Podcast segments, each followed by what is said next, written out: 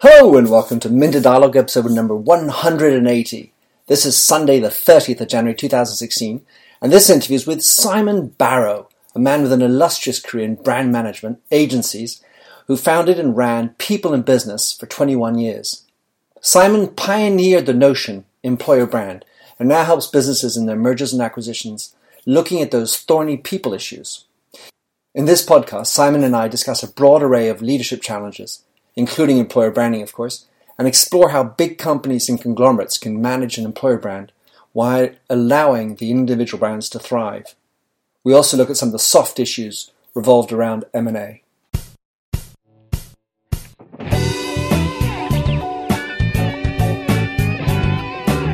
Welcome to the Minter Dialogue podcast, where we discuss brand marketing with a focus on all things digital.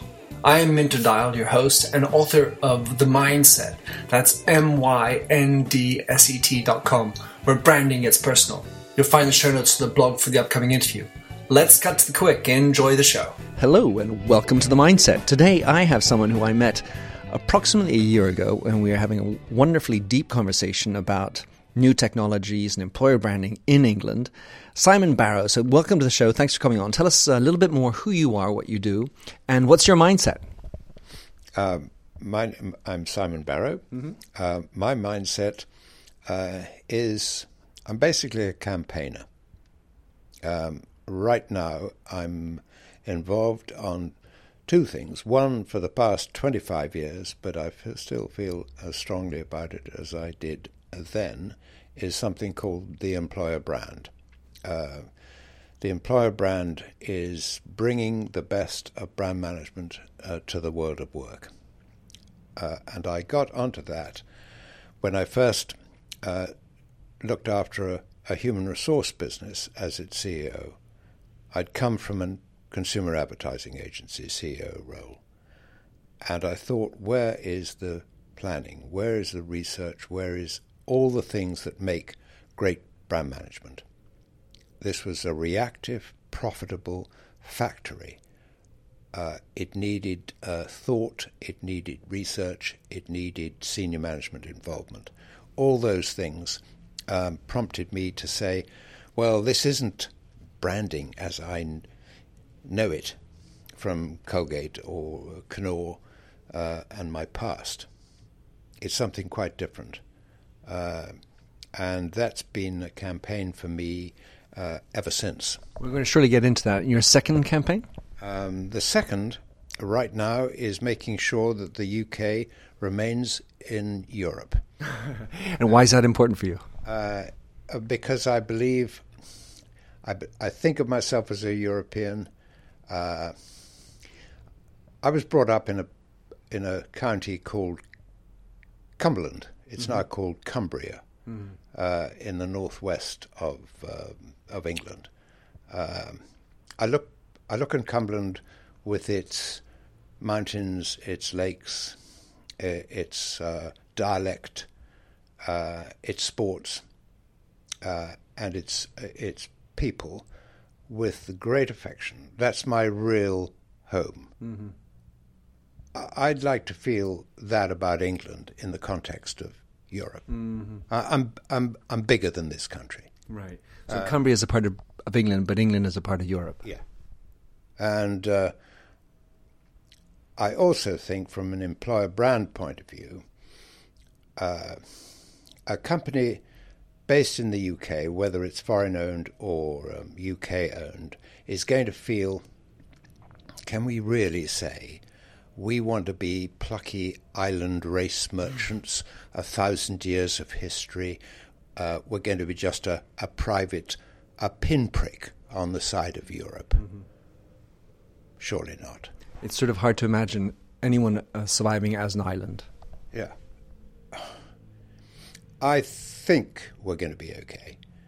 But the island race, 1,000 years of history, dislike of France, mistrust of Germany. Mm-hmm. All those things are alive and well amongst a certain proportion mm-hmm. of this country mm-hmm. who are not perhaps in London and the southeast. Mm-hmm. and perhaps, of course, they're worried about contemporary issues, like the rest of Europe is, immigration and the like. But we have to convince British business right now to say, which side of that fence are you in? You cannot say, listen, it's political. We don't comment on political stuff. This is business, isn't it? Mm. It is business. There's a business impact on if the UK curiously decides to leave. What's that going to do to my business?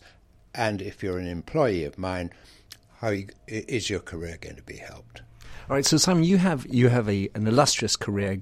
Go spinning back, started off in marketing, then you moved to HR and this concept of employer branding. In today's world, what do you see in the clients that you're dealing with? What do you see as the major problems for companies today in establishing and driving an employer brand? Well, there's no problem with awareness. Everybody knows the term. Which wasn't the case maybe 30 years ago. Well, until I created the concept, no. And people thought it was a mad idea to start with. The HR community in particular. Branding? God, don't bring that here. Branding people? What are you doing? Branding people? Oh, we don't like that. It flim-flam, somebody said. We don't want that flim-flam of marketing in the pure world of human relations. Right. Well, any marketing today that is flim-flam is thrown out anyway. Mm-hmm. Flim-flam has no place, any place. Right. So companies today have the idea of employer branding. They're getting it. That's right. Yeah. Just what are the challenges today? Yeah. Okay. Challenge one is the CEO and the top team are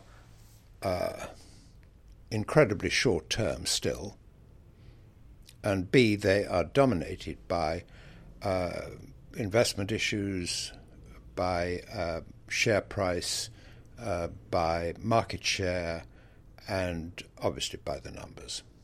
HR, people are our most important asset, etc., etc. Of course, they intellectually get that, but they don't act on that in the way that they do act on finance, on marketing, on production, and on the investment community. So the reason for that being that they're too short-term focused on the results and they can't translate that into some sort of actionable activity? It may be deeper than that. The best people I've ever worked for and continue to do so give me a successful private business owner.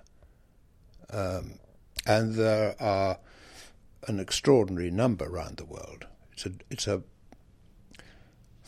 If you think of BMW, Walmart, dozens, hundreds of great businesses remain dominated by powerful people who are there for the very long term.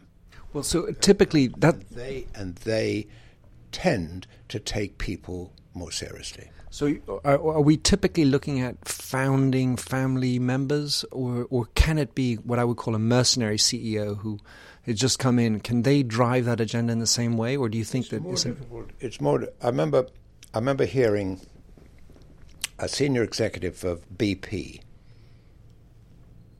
standing up in London a few years ago, and talks about the way BP works and what a great business it is. Next up was a guy called Jeffrey Schwartz. His grandfather was a cobbler in Chernobyl, Russia.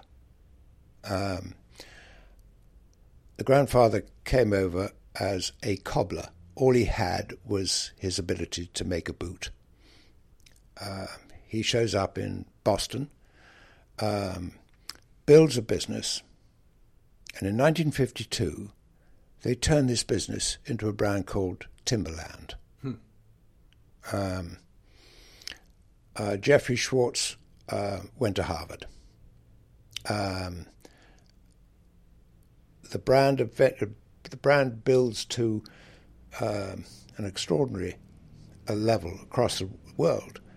It gets hurt by Nike and Adidas, sure.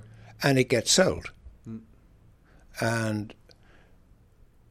But the concept of what the Schwartz family did has continued in that family's mind. They're proud of what they did. Mm-hmm. And I thought, listening to those two men, the one I'd like to work for is Schwartz. Yeah, the cobbler's son, or cobbler's grandson. So when we look at the opportunities for employer branding... employer brand management. Branding is the ticket on the meat. Right. It's the style. If there is anything that is flim-flam, it's, the ads and the jingles, and that's branding. Okay, got it. And of course, the identity and the logo. Right. But brand management, employer brand management, has an infinitely more important hinterland. Yeah. The hinterland of the brand is much more critical. You can buy a bar of soap, and maybe you will be, or a pack of fragrance, you will be influenced. You'll, in some ways, consume the branding. Mm-hmm. Right. It's important to you. Sure. But what's important to you at work is, do you believe and trust the leaders? Mm. Are you involved in something that is a worthwhile aim, that you're proud to tell your family and friends? So are you proud of your pay? Are you proud of the training? Do you like your colleagues?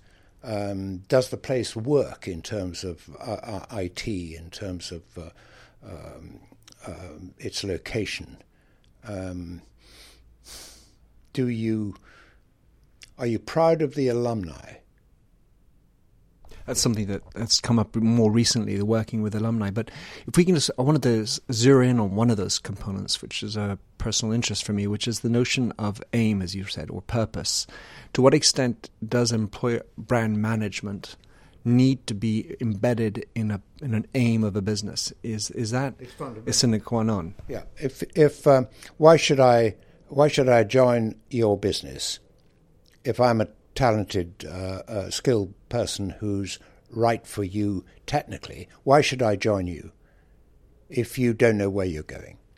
If you don't have something that is going to inspire me?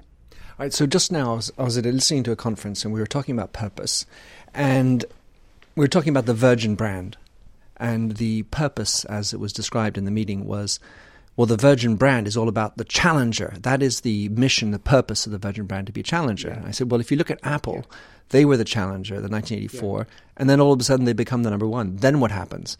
So for you, how do you define a purpose? Because, if it is a challenger position, a purpose, and if it's not, then what is the right type of purpose that you need to have? Yeah. I'll give you a contemporary example. There is a fine and unique company in the dull old world of insurance. It's called Hiscox. When they say, as good as our word, that isn't just a sort of neat claim. They really believe it. And when you do have a claim, their going in position is to believe you. And they work with people, and they have clients who they expect the best from, and vice versa. Mm-hmm. And that has, I think, for them, transformed the day-to-day world of insurance. And they get very bright, ambitious, and motivated people. Mm. Well, of course, in the insurance industry, there's all the small print, the little words that tend to hurt your claims. I'm sure it's there in Hiscox's case, but the overall position right. is a personal relationship. Mm. It seems you need that when something bad has happened to you. That's right. In a state of flooding or something. The word that you've said a number of times is this notion of trust. And so to what extent does purpose help drive the trust agenda? Because, I mean, at the end of the day, employer brand management is somehow related to your trustworthiness in the employee's eyes.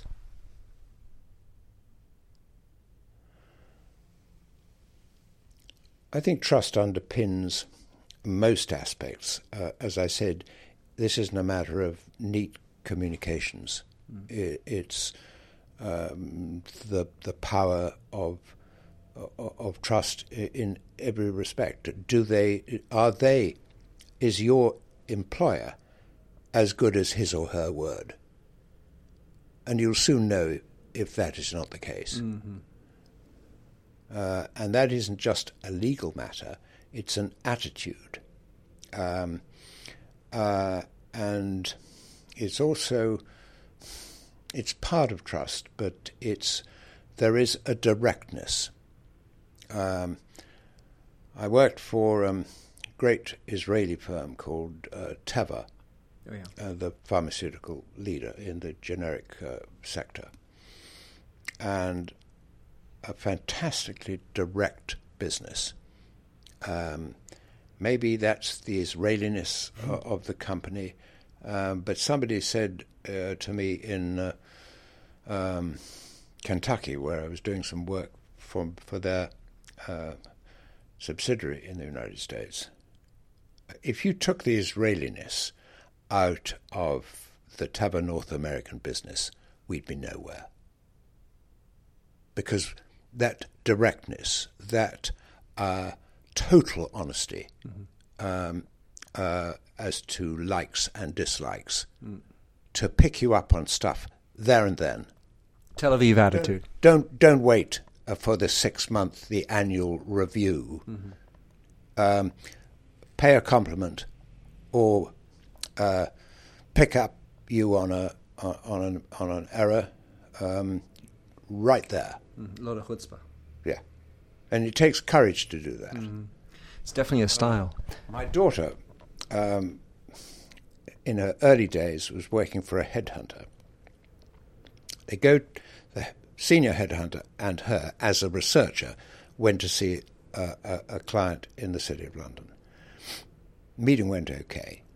Sitting in the back of the cab on the way back to the office.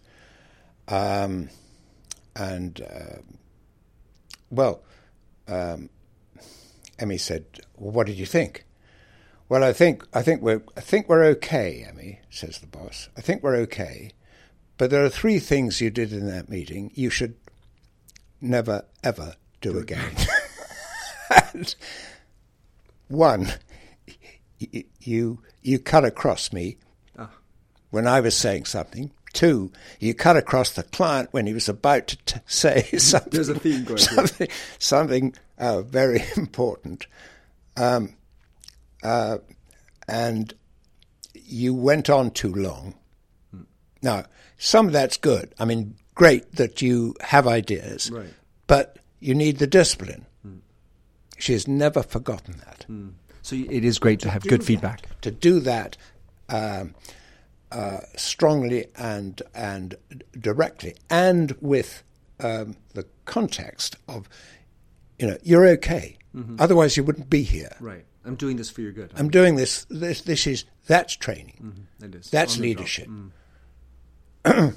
We need more of that. And can you trust your boss not to make some sniveling little note to bring up at the review? Yeah. In 12 months' time. What on earth is that about? Yeah. So listen, Simon. And also trust on the review itself. Do you know, in the British civil service, there is a grading system, and in many large companies there is a.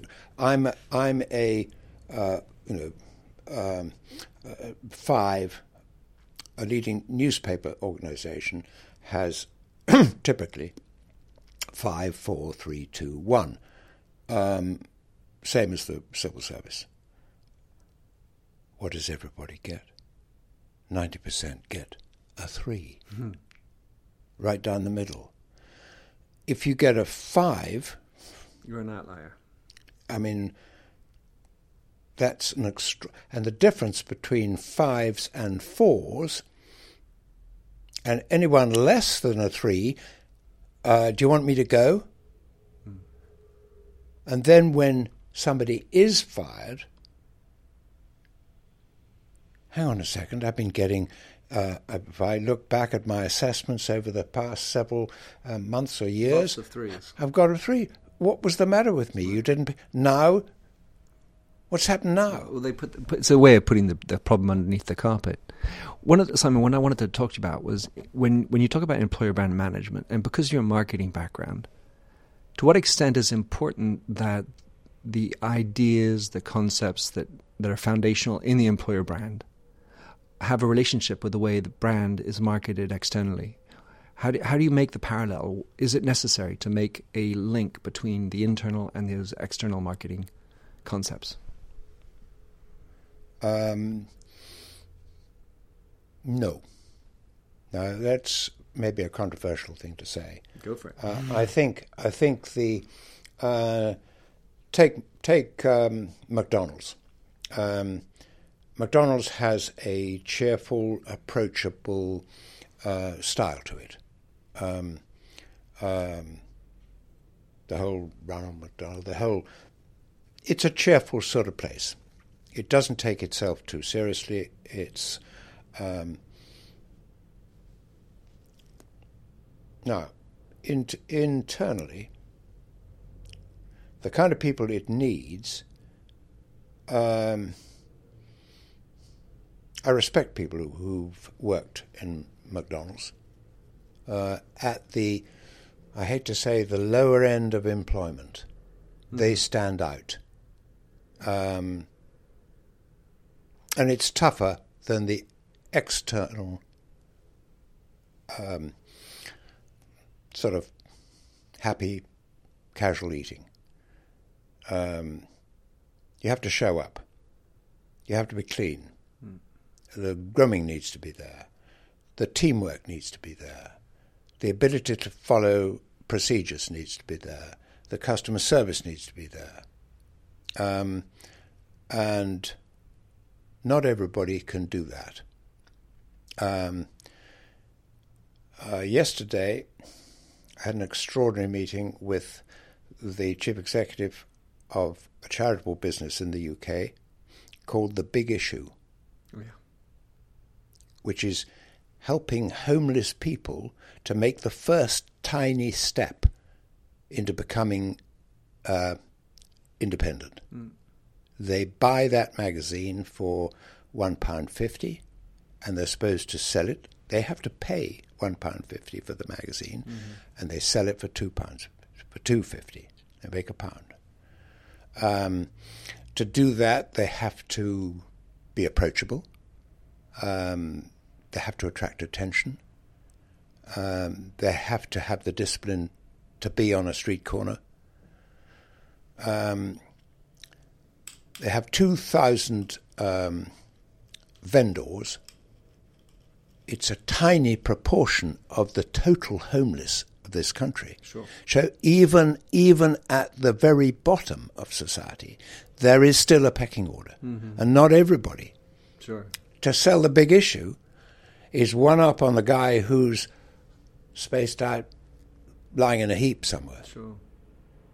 So I was going to take you back to the idea of fun. On a reverse flip side, Amazon, for example, has a value inside that says we're all about having fun, whereas on the outside, it's all about execution. So it's in the same kind of way, it's just flipped. Yeah. Whereas McDonald's fun on the outside, it's hardcore on the inside. Yeah. Not that Amazon, by the way, is fun on the inside, but they do express that. Yeah. I don't know Amazon well enough to comment on that. So one of the things that it comes out of this particular conversation is the notion of a corporate employer brand and a brand's employer brand. To the extent that you might have a corporation's conglomerate that has multiple brands, How do Unilever or Procter and Gamble? So how do you go about creating an employer brand that also has multiple sub-brands within it? Is there a way? Should there be a link between the employer brand of the sub-brands and the corporate brands, or is it just the one that you need to focus on? I think if you're owned by a major corporation and you are working for is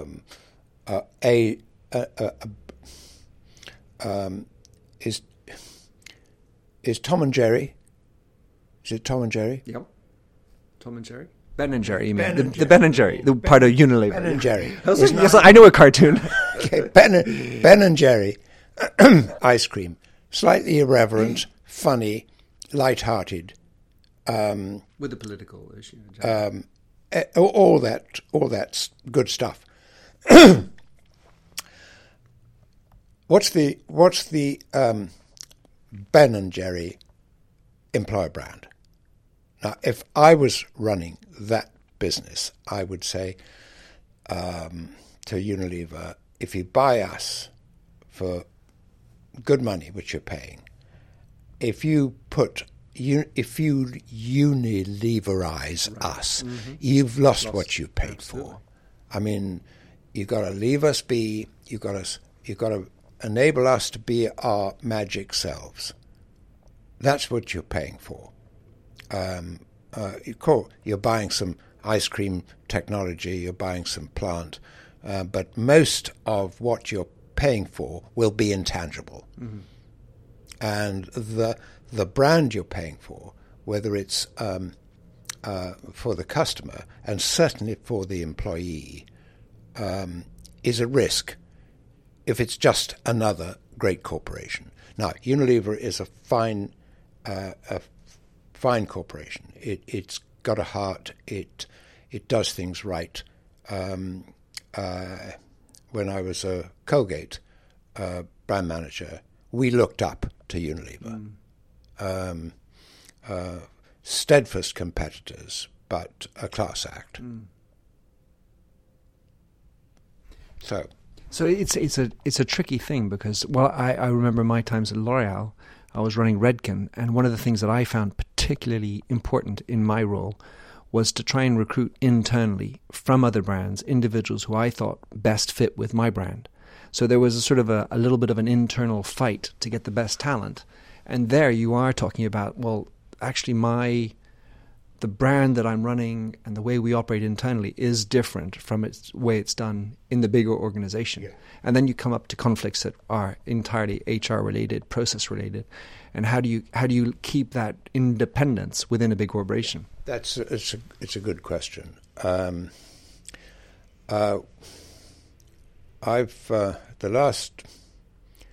Last year I did my 40th M&A operation.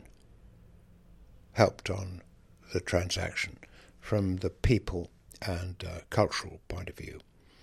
And one of the key lessons is from the city, listen, when A and B get together, there's going to be 100 million of synergies. Synergies, what does synergies mean in the workplace? Synergies means job loss. That's necessary. It's a perfectly reasonable reason why to buy a business, because you can squeeze out some cost and you can get it. You can produce the same product and service more cheaply. That's obviously correct. However, there is a case for not taking the Ben and Jerry, going back to them. If they've got a particular style of HR, a particular style of marketing, a particular style of even finance and the management accounting of the brand, don't mess with them. If you say, well, group's handling that, what a turn-off that is. And they won't quite have the same culture. It'll be a group culture. It won't be your culture. And it may be worth having letting them have their own people, not just the front line of the marketing and the ownership of the external brand, but actually let them have some of the things that make them feel special. You don't feel special if you've got to ask your dad the whole time. So in your experience then, Simon, 40 M&A activities, and we always say there's a number that's thrown out, 70% of all mergers fail. What do you think is the single biggest reason for that failure? Or maybe the other side, what is the biggest single reason for success? I know what it is, which I'm glad to say IBM last week have a system which they've just launched, which is deep mining every M&A that they've done and others have done if they can get the data, and mining into the human factors which cause M&A to fail. It's almost invariably the human factors. Mm-hmm. My answer to that, in IBM's case, is great if the more detail we can get on what causes failure. But I already know that it's caused by people ignore, they are willfully blind to the employer brand aspects of M&A because the target is going to make a lot of money. The individuals in the target are going to get bigger jobs. The bidders' management are going to personally be developed. They're going to have a much bigger corporation overall. And, of course, the bankers and other advisors are going to make a small fortune on a deal that is completed. No banker, to my knowledge, has ever done an assessment of the deals they did, to what extent did they work in terms of earnings per share or any other measure 5-6 years on. When you ask a banker that, they'll say, listen, we've got the next deal to do, point one, and point two is our job is to put the two together and make sure the price is right. Mm. It is not to assure lasting value. Well, so then how can you persuade a banker and these communities to reevaluate the purpose and the benefit of employer branding? If the transaction is done and it's closed, then they've dusted off and they're off to the next one. Well, it's a very good question. Many deals go through when, even though they know that there's going to be mayhem and tragedy, and the extraordinary fallout there is in many deals, but do they forecast that? It's somebody else's, the culture of the deal-making team I've described is different to the deal integration team downstream. Mm. And that has to be ultimately the responsibility of the non-executive directors and the regulators, maybe, and the smart analyst ought to be smart to that, to say this is a terrible deal. It looks, because of the fallout is likely to damage the brand, the very thing that they're buying. Right. Simon, we want to add one more thing. Okay. No. Hey, listen, great to have you on the show because I promised that we'd be on time for next to delivery. So thanks for talking and sharing your thoughts, your experience about employer brand management. Great to have you.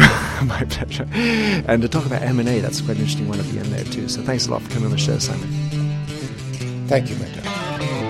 Thanks for having listened to this recording of the Minter Dialogue Show. You'll find the show notes on themindset.com. That's mindset with a Y. where you can also sign up for my weekly newsletter at /subscribe. If you like the show, please do rate it in iTunes. That really makes my day. Happy trails, and enjoy Josh Sachs's Painted Fingers. Oh, fill me with all your colors, any different way to rid me of the gray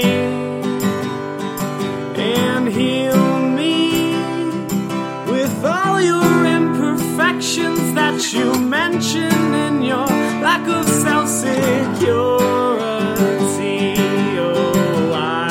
wouldn't care about the art form as long as you would feel warm. Wrapped in canvas, hold me tightly, slowly we would paint a lover's portrait with all your favorite shades, and we'd paint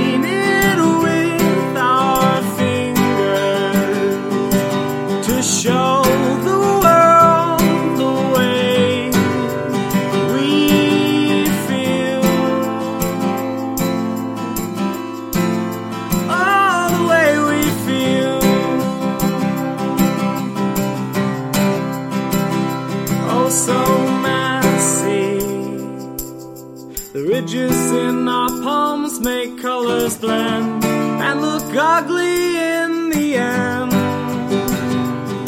They're pretty in their own disgusting values. We'd hang our portraits in the hallways, make our house guests cringe. Oh, I wouldn't care about the art form as long as you would feel warm, seeing all your colors on the canvas as we paint a lover's portrait.